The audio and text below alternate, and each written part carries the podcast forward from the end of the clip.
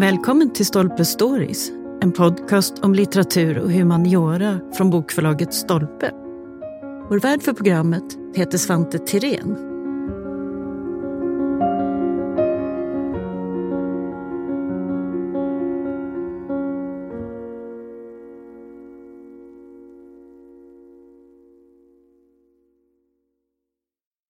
I december 1883 så gav sig skeppet Vanadis ut på en bejublad världsomsegling. Den skulle pågå ända till våren 1885 och syftet var både politiskt, ekonomiskt och vetenskapligt. Ombord fanns kungligheter, sjömän, militärer och vetenskapsmän som skulle knyta kontakter, ta intryck av världen och sprida kunskap om Sverige. En av passagerarna det var arkeologen Hjalmar Stolpe. Med sig hem förde han tusentals föremål som han hoppades skulle kunna bli en grund till ett nytt museum. I det här avsnittet berättar författaren och vetenskapsjournalisten Nils-Johan Kärnlund mer om Hjalmar Stolpe och om varför expeditioner var så viktiga i det sena 1800-talets Sverige. Välkommen hit Nils-Johan! Hej och stort tack för det. Det är alltså Bo G Eriksson som har skrivit boken Expedition Vanadis, en etnografisk världsomsegling. Och om vi börjar med att beskriva den här tiden, varför var expeditioner så uppmärksammade och viktiga på 1800-talet? Ja, vi har ju alltid en upptäckarlust i mänsklighetens historia, men, men den blir ju speciellt stor under senare delen av 1800-talet. Och mycket har ju att göra med kapaciteten. Det blir större och bättre fartyg som går att utrusta. Världshandeln växer då enormt i betydelse när man kommer åt nya marknader och nya råvaror och resurser. Och de växande stormakterna har ju intresse av att eh, kapa åt sig dessa råvaror och skapa förutsättningar för också att anlägga kolonier och eh, låta på något sätt sina begynnande imperier växa. Så i det här finns ju väldigt mycket av, av expansionslust egentligen och handelsintressen. Men sen finns ju också den rent militära styrkan att genom expeditionerna så kunde man visa upp eh, sin kapacitet, särskilt om de som var ute till havs. Och det var ju också ett sätt att gynna långsiktigt handeln och etableringen av kolonier.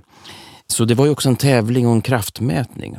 Så man kan säga på ytan så handlar det om att man vill bygga handelsrelationer, man kanske har militära och vetenskapliga intressen, men det finns också en stark tävlingsinstinkt i allt det här. Det gör det definitivt. Det, det är en sorts upptrappning. Det är ju mer idylliskt på ytan, men det, det, är en stor samhällsförändring under ytan.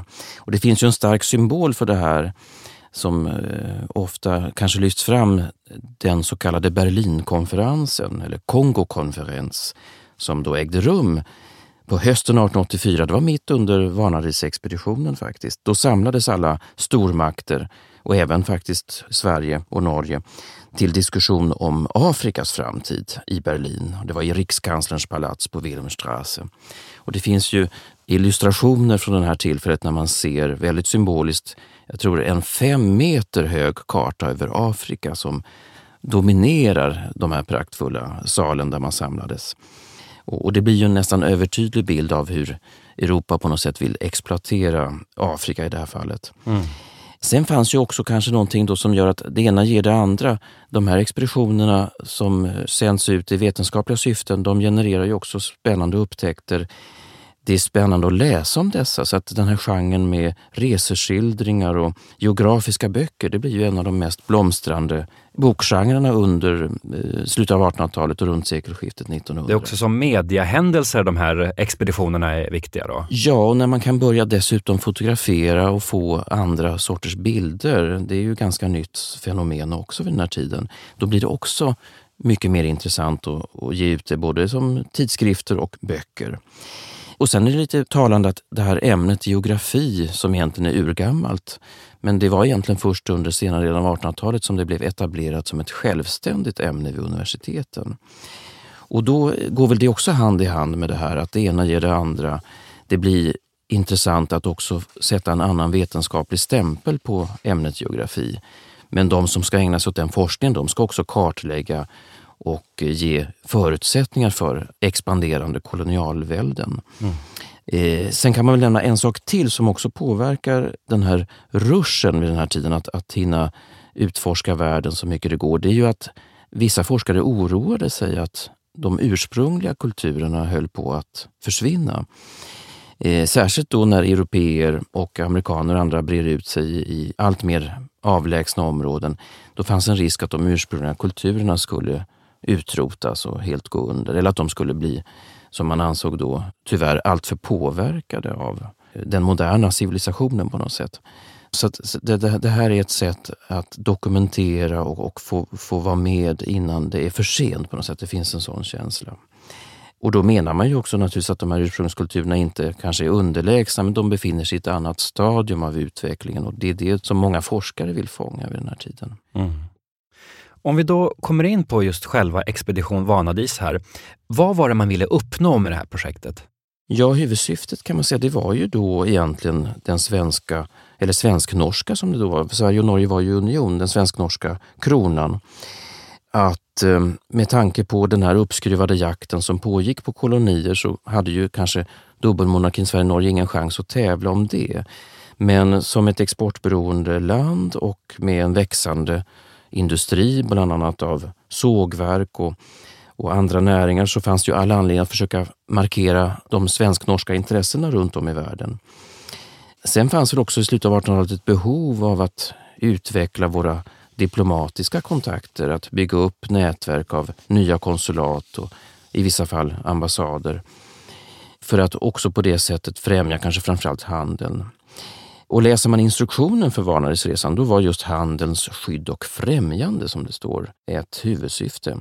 Vem tog initiativet till Expedition Vanadis? Ja, det beror på vad man menar med expedition. För att just den här rent militära och handelsmässiga, det var då alltså ett, ett statligt initiativ. Det var, var, ju bara egentligen staten som hade råd att göra en, en sån här satsning. Och en viktig del av det var också att träna Eh, militären. Det var ju omkring 300 officerare och sjömän ombord som skulle öva marint sjömanskap. Men sen ville man naturligtvis i de här sammanhangen också få in vetenskapliga syften. Och det fanns ju också stora statliga intressen i det, att få fram nya observationer inom meteorologi och hydrologi, magnetism. Och allt det här kunde vara betydelse också för, för framtida expeditioner och framtida resor. Så det följde med många specialister ombord. Men man kan säga att det här var ett, ett, statligt projekt, men det fanns en bred intressesfär bakom så att säga, som ville ut på det här och, och fanns många intressen man skulle bevaka helt enkelt när man satsade på en sån här världsomsegling. Ja, i allra högsta grad. Och en viktig del av det, precis som då som nu också, var ju också att göra PR helt enkelt. Att, att Sverige, eller dubbelmonarkin Sverige-Norge, kunde synas också i solskenet på något sätt tillsammans med stormakterna. Det var ju någonting som kunde ge nationell glans verkligen. Rutten gick då från Europa eh, mot Sydamerika och dess kuster och sen via Stilla havet mot Japan, Kina, Filippinerna, eh, så småningom och via Siam, det som vi kallar Thailand idag, Singapore, Indien och Arabiska halvön och så småningom tillbaka till Europa. Man kan säga att resrutten gör skäl för att kallas världsomsegling, eller hur? Det är verkligen otroligt många olika länder och kulturer och sammanhang man besöker. Ja, det, det, det, det enda man inte besöker så mycket då det är ju Afrika kan man säga. Det, det, Nordafrika skymtar ju fram naturligtvis. Men i övrigt så är det alltså många delar som sällan besöktes vid den här tidpunkten av särskilt av svenskar. Alltså man kommer in i Söderhavet till exempel. Ja, just det. Huvudpersonen i den här berättelsen är förstås Hjalmar Stolpe. Han var också känd som kungen av Birka och det har skrivits ganska mycket om honom på senare tid. Men förklara, vem, vem var han? Han var ju född 1841 och han växte upp då i en tid då, då ståndssamhället fortfarande äger rum. I, vi, vi har ståndsriksdag fortfarande i Sverige. Men det här sker ju stora förändringar under hans ungdom och uppväxttid. Näringslivet börjar ta fart på allvar. Själv så söker han sig ju då till eh, Uppsala som många gör, till universitetet där och blir lite av en överliggare. Han var där i nästan tio år och hade väl då stakat ut en bana som geolog egentligen. Det var det han främst såg framför sig. Och geologi var ju också då intressant för näringslivet. Man tänker sig till exempel inom gruvnäringen och, och, och, och, de områdena. Han har ju egentligen flera titlar. Han är entomolog, arkeolog, etnograf, forskningsresande, tecknande och så vidare. Är det här tidstypiskt? Är han en, en man av sin tid? Ja, på sätt och vis är han väl tidstypisk för att det finns ju ett intresse i, i 1800-talet också att vara lite av en renässansperson, att man ska behärska många områden. Men eh, huvudämnet som, som Stolpe ägnade sig åt från början var bärnsten.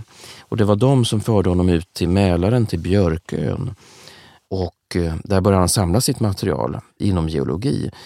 Och där gjorde han då sen en oväntad upptäckt. Just det, för det han är känd för innan det här, det är ju Birka. Det är som han mer eller mindre är upptäckaren av, alltså att det fanns en hel vikingatida stad eller samhälle där begravd under jorden. Det är det som är den sensationella upptäckten, att det döljer sig en, en, en hel stad i, i det som kallas Svarta jorden. Och eh, Hjalmar Stolpe befinner sig där för att studera geologi och då, då kommer han in på ett nytt spår. Han börjar då göra provborrningar och hittar fynd och de ställs ut och får stor uppmärksamhet. Och det blir en väldig sensation och de olika kungliga akademierna, Vetenskapsakademin och Vitterhetsakademin, de vill båda akademierna lägga beslag på här, den här upptäckten. Och Stolpe hamnar ju mitt i centrum för den här dragkampen. Och han utvidgar sitt avhandlingsämne. Han lägger fram en avhandling, då 1872 var det, om naturhistoriska och arkeologiska undersökningar på Björkö i Mälaren. Så det är början till Birka-upptäckten. Han var minst sagt tvärvetenskaplig, fast innan ordet fanns. Så att säga. Ja, det får man nog säga. Och han var just vetenskaplig till skillnad från många av, av sina kollegor kanske i samtiden. Att han var väldigt noga med en, en ny sorts dokumentation och också att gräva på ett nytt sätt att göra de här parallella, raka, fina schakten där man kommer ner, kanske två meter ner i, i, i jorden och kan studera, istället för att gräva planlöst som en del hade gjort, kan studera tvärsnittet av, av hur de här kulturlagren ser ut. Så istället för en sån här spontan skattjakt där man bara ja. gräver och tittar så är det här ordnat och organiserat och bit för bit. Det är mycket mer vetenskapligt om man säger. Ja, det var faktiskt en väldig innovation att göra ett sånt här snitt genom de här tidslagren för att få bild av ja, bebyggelse och kulturlämningar. Och det är klart att det, när man upptäcker något sånt där så vill ju säkert de flesta bara sätta spaden i jorden och börja gräva. Men Stolpe besinnade sig och hade just ehm, eh, då den här väldigt innovativa eh, metoden som man kanske hade blivit inspirerad av från Nederländerna. Eh, sen är han väldigt duktig på att teckna och, och han skriver utförliga dagböcker och allt det här materialet det blir ju själva stommen i vår kunskap om vikingatid faktiskt. Men det intressanta är att han är alltså självlärd i det här avseendet. Han hade ju inte studerat sådana här områden då på universitetet. Mm. Vad var det han hoppades kunna upptäcka på den här färden då med Vanadis? Hans önskedröm får man nog säga, det var att få bygga upp ett stort, tjusigt, prestigefyllt etnografiskt museum i Stockholm. Och det var det han ville kanske framförallt få ut av Vanadis. Att få dokumentera ursprungsfolk, samla in etnografiska föremål. Sen märker man ju då att han hade fantastiska kontakter. Han hade byggt upp ett nätverk med olika forskare, framförallt kanske de tyska vetenskapsmännen, för de var ju mycket ledande inom både etnografi och även antropologi vid den här tiden. Och han fick rekommendationsbrev utfärdade som han kunde använda för att komma in då i, i, i, de sammanhang dit han kom. Han, han, var ju alltså egentligen ganska okänd om man tänker sig att han ger sig ut på en jorden runt-resa. Det gällde ju på något sätt att få introduktionsbrev och rekommendationer som kunde öppna dörrar när man kommer ut så här. Och många av kontakterna, och det är lite slående, det var faktiskt just många tyska handelshus och affärsmän som fanns utposterade i Sydamerika och i Söderhavet och i Asien. Men det betyder inte att han inte träffade andra eh, nationaliteter också förstås och också hade nära kontakt direkt med de olika ursprungsfolken förstås. Och det här är ju en tid som kanske var präglad mycket av fördomar och då är det spännande med Hjalmar Stolpe. Ja, var, var, placerar man? För man tänker idag så handlar ju mycket av forskningen om hela den stora tragedin med kolonialiseringen och alla övergrepp som gjordes och som ju fortfarande är väldigt öppna sår och så vidare. Men om man tänker Hjalmar Stolpes syn, hur var han när han tog kontakt med människor? Hur kan man beskriva honom? Ja, Boge Eriksson som har skrivit så mycket om Hjalmar Stolpe och som framförallt har plöjt verkligen tusentals brev. Han kan inte egentligen spåra några uttalat rasistiska böjelser i, i Stolpes sätt att beskriva och eh, förhålla sig till eh, ursprungsbefolkningen. Utan tvärtom så visar det sig vara ett väldigt nyfiket intresse och respekt för urfolken. Och, och, det är ju väldigt intressant för på det sättet så kanske Stolpe skiljer ut sig faktiskt en hel del. Det var ju en tid av stark rasbiologi.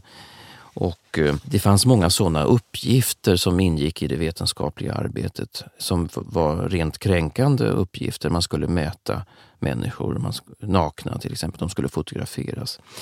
Men det betyder inte att Stolpe inte gjorde en del sådana studier också. Just under Vanadisresan så var han då instruerad av Kungliga Vetenskapsakademin att utföra så kallade antropologiska undersökningar av de ursprungsbefolkningar som han stötte på. Och det här ifrågasatte Stolpe. Han, han tyckte inte det fanns något vetenskapligt värde med skallmätningar och kroppsmätningar och göra olika avgjutningar och så vidare. Så att han tycks hela tiden ha varit väldigt kluven till de här uppgifterna. Han ville egentligen inte befatta sig med det som det verkar. Eh, sen var han, och det var det sorgliga, att han var faktiskt också med om några gravplundringar. Det hörde tyvärr till den här tiden att man inte respekterade gravar.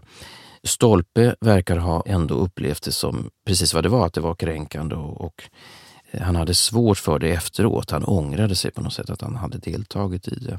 Så man kan säga att han var ganska kritisk mot den här tidens olika synsätt, men samtidigt var han ändå en, en, en deltagare på något sätt. Han blev ju en deltagare i det att, att eh, hela den här, ska vi säga, kartläggningen av, av andra kulturer, det innebar ju också att man inte kunde komma på en helt jämlik nivå så att säga. Men, men det, han verkar ha gjort ansträngningar på något sätt att, att möta människor utan förutfattade meningar och fördomar. För det fanns ju även sådana, till exempel Skeppsprästen ombord skrev ganska rasistiska resebrev och artiklar i dagspressen också av sina observationer och det skiljer sig väldigt mycket från hur Hjalmar Stolpe skrev om och hur han skildrade mötet med de här kulturerna. Mm. Med sig ombord hade Hjalmar Stolpe också en fotograf som skulle hjälpa till att dokumentera och han hette Oskar Ekholm. Hur blev hans del i den här berättelsen? Oskar Ekholm var född 1861 så han var ju yngre än Hjalmar Stolpe. Han var 20 år yngre kan man säga. Och han var alltså själv bara i 20-årsåldern när Vanadis la ut då 1883 från Karlskrona. Och han hade växt upp under rätt trassliga förhållanden. Oskar Ekholms pappa hade dött tidigt i tbc, styvfadern hade emigrerat till Amerika. Flera av hans syskon hade också gått bort i tuberkulos och så vidare. Själv hade han tidigt fått sjövana, så han hade gått eh, till sjöss som många gjorde eh, för att eh, försörja sig. Men han hade också tydligen då intresse för fotografi tidigt och hade fått komma till Röslers ateljé i Stockholm. Och sen kan man väl säga att han fick sitt livs chans när han blev rekommenderad till Hjalmar Stolpe. För Hjalmar Stolpe sökte då en ung, eller åtminstone en väldigt engagerad fotograf som kunde följa med på de här strapatserna och som kanske inte var alltför dyr också, som man kunde tänka sig att ställa upp. Men sen visar sig ju när man tittar mer på Oskar Ekholm att hans morbror var en fotopionjär också, Carl Fredrik Lindberg som hade varit Kungliga Vitterhetsakademins första professionella fotograf. Så att det fanns kanske lite av, av inspiration från hans egen familj på det sättet. Så att man väljer en ung och ganska oerfaren fotograf, det är på ett sätt ganska bra för Hjalmar Stolpe, för då är det inget stort så att säga, ego, konstnärsego han ska hantera, utan det är en person som är engagerad och, och, gör lite som, som Stolpe säger, eller? Lite som Stolpe säger och Stolpe dyker ju då upp eh, i, i de här olika bilderna på ett fiffigt sätt. Ofta är det han som får agera, kanske för att visa proportionerna i landskapet eller byggnaderna. Att även om det är ett stort panorama så någonstans i bilden så kan man se att Hjalmar Stolpe dyker upp som en liten prick. Men eh, om man ska se, se sammantaget så är det alltså väldigt tekniskt och eh, även som kompositioner väldigt fina fotografier som Oskar Ekholm har, har skapat. Och han har varit väldigt flitig under hela den här resan. Han tog, som det verkar, över 700 bilder och genom dem så kommer man väldigt nära det samhälle som de möter, de olika kulturerna, individerna. Det är väldigt, eh, som jag nästan tycker mest gripande, vissa porträtt där man kommer verkligen eh, individen nära också. Och sen är det förstås eh, vissa samlingar av, av foton, till exempel från Jaluit i Söderhavet, en liten ö där han får ihop över 80 fotografier totalt. Så att bara från den platsen så blir det ett fantastiskt bildreportage. Så idag kan vi få mycket ny kunskap om dessa samhällen och den, denna kultur via mm. också fotodokumentationen. Men då, på den tiden, slutet av 1800-talet, så blev det aldrig publicerat på det mer omfattande sättet och Oskar Ekholm fick inte någon plats i den här tidiga fotohistorien som han kanske hade förtjänat. Och han blir inte så gammal heller va? Han blir inte heller så gammal utan han, eh, för att gå händelsen lite förväg, så efter den här res resan är över så kan man säga att det blir en relation som försämras mellan Hjalmar Stolpe och Oskar Ekholm. De kommer ifrån varandra lite grann och Oskar Ekholm reser norrut. Han hamnar bland annat i Sundsvall och Härnösand. Och där dör han sen ung efter att ha tänkt etablera sig som fotograf förmodligen. Så det är också ett skäl till att han kanske blev så okänd naturligtvis. Mm. Resan pågår ju då under ungefär ett och ett halvt år, eh, lite drygt. Och eh, Hjalmar Stolpe samlar på sig tusentals föremål från olika delar av världen och eh, Oskar Ekholm tar, som du sa, ungefär 700 foton ungefär då med, med sig hem som, som dokumentation. Men man kommer hem då till Stockholm den 9 maj 1885. Vad var reaktionerna när man kom hem? Ja, omedelbart så var det ju precis som det var med sådana här eh, PR-manifestationer, att det var ett fantastiskt mottagande. Vanadis låg ju då förankrad ute på Stockholms ström och eh, i tidningarna så kan man läsa beskrivningar av hur det var tusentals människor som kantade stränderna för att se fartyget och vara med om den här återkomsten. Och kung Oscar II hade ju mött upp redan ute i skärgården. Så att det var den omedelbara, att det var en, en tid av fest och glam kan man väl säga.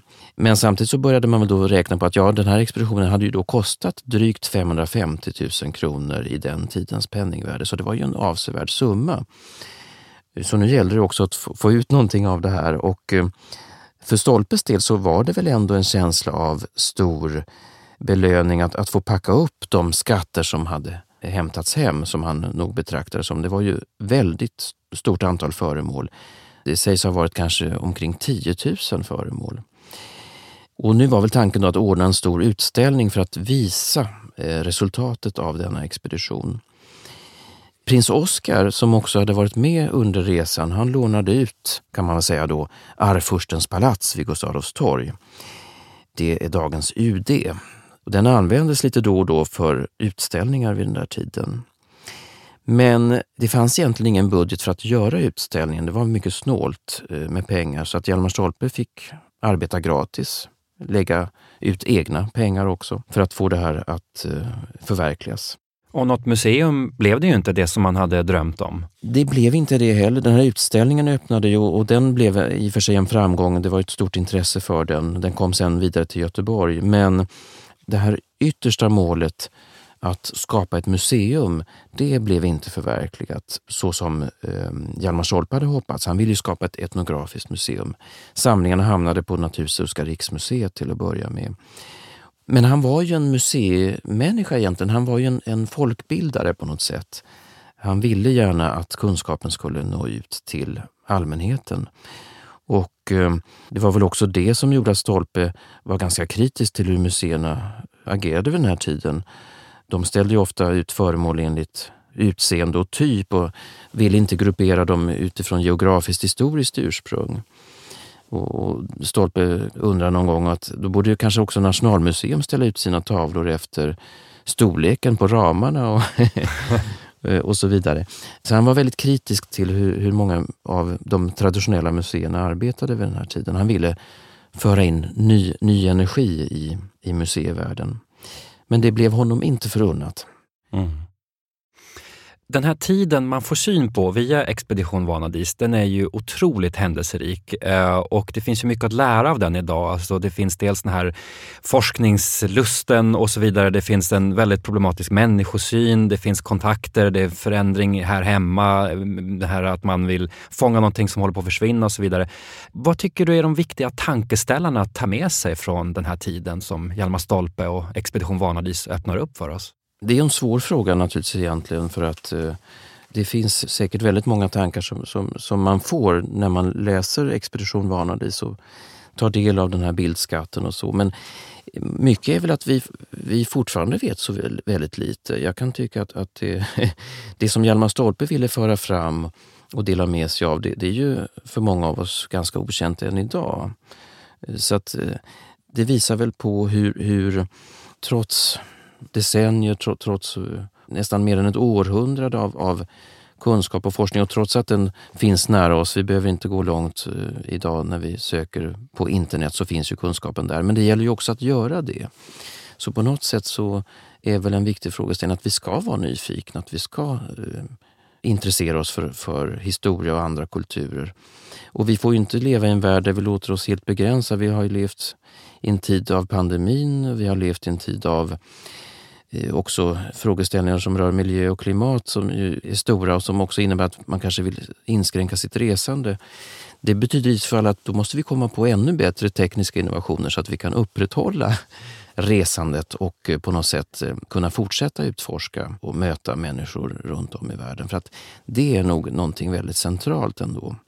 Att eh, det här inte ska bli på något sätt en parentes i mänskligheten. Att, att vi, vi möts och tar del av andra kulturer världen över utan att det kan fortsätta. Så att kanske omfamna det här med att vi vet egentligen väldigt lite och vi måste fortsätta ställa frågor. Ja, det tror jag att man får med sig när man, när man dyker ner i den här mycket rika, spännande boken faktiskt. Att det, det, den stimulerar verkligen till mer upptäckarlust på något sätt. Och man förstår varför Hjalmar Stolpe kunde bli så fascinerad. Men samtidigt så tror jag att man får väldigt mycket kunskap i, i, både i fotomaterialet och kanske också i föremålssamlingarna Problemet är väl bara att det inte har forskats så mycket på föremålen så att det är väl en förhoppning att den här nya kunskapen om Hjalmar Stolpes insatser, att de skulle leda till att man också forskar mer på föremålen. Att det blir intress Jag tror det blir intressant för internationell forskning och många, inte minst i de delar av världen som Hjalmar Stolpe uppsökte, skulle nog idag vilja kunna studera de här samlingarna. Så boken finns ju och där får man veta ganska mycket om resan men det finns ett stort forskningsmaterial kvar att eh, undersöka. Det skulle nog kunna bli en lång rad böcker tror jag om, om föremålssamlingarna som Hjalmar Stolpe tog hem och att sätta in dem i sina historier, sina sammanhang och också naturligtvis med vår tids nya tekniska kunskap datera dem och, och, och, sätta in dem i ett större sammanhang. Så Det finns väldigt mycket mer spännande att, att göra naturligtvis utifrån det som Hjalmar Stolpe gjorde. Och samma sak gäller det han gjorde även här hemma, för det var ju även där mycket som togs fram som fortfarande är outforskat i, i Birka eller i Vendel och på andra håll.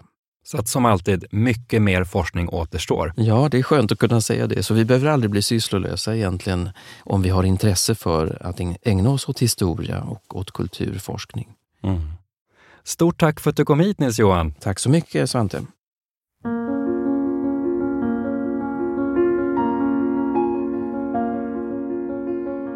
Tack för att du har lyssnat på Stolpe Stories. Missa inte att du som lyssnar har 20 rabatt på bokförlaget Stolpes titlar hos Bokus.com. Aktivera rabatten genom att ange koden STOLPE20. Och för att lyssna på fler avsnitt, följ oss där poddar finns och på sociala medier.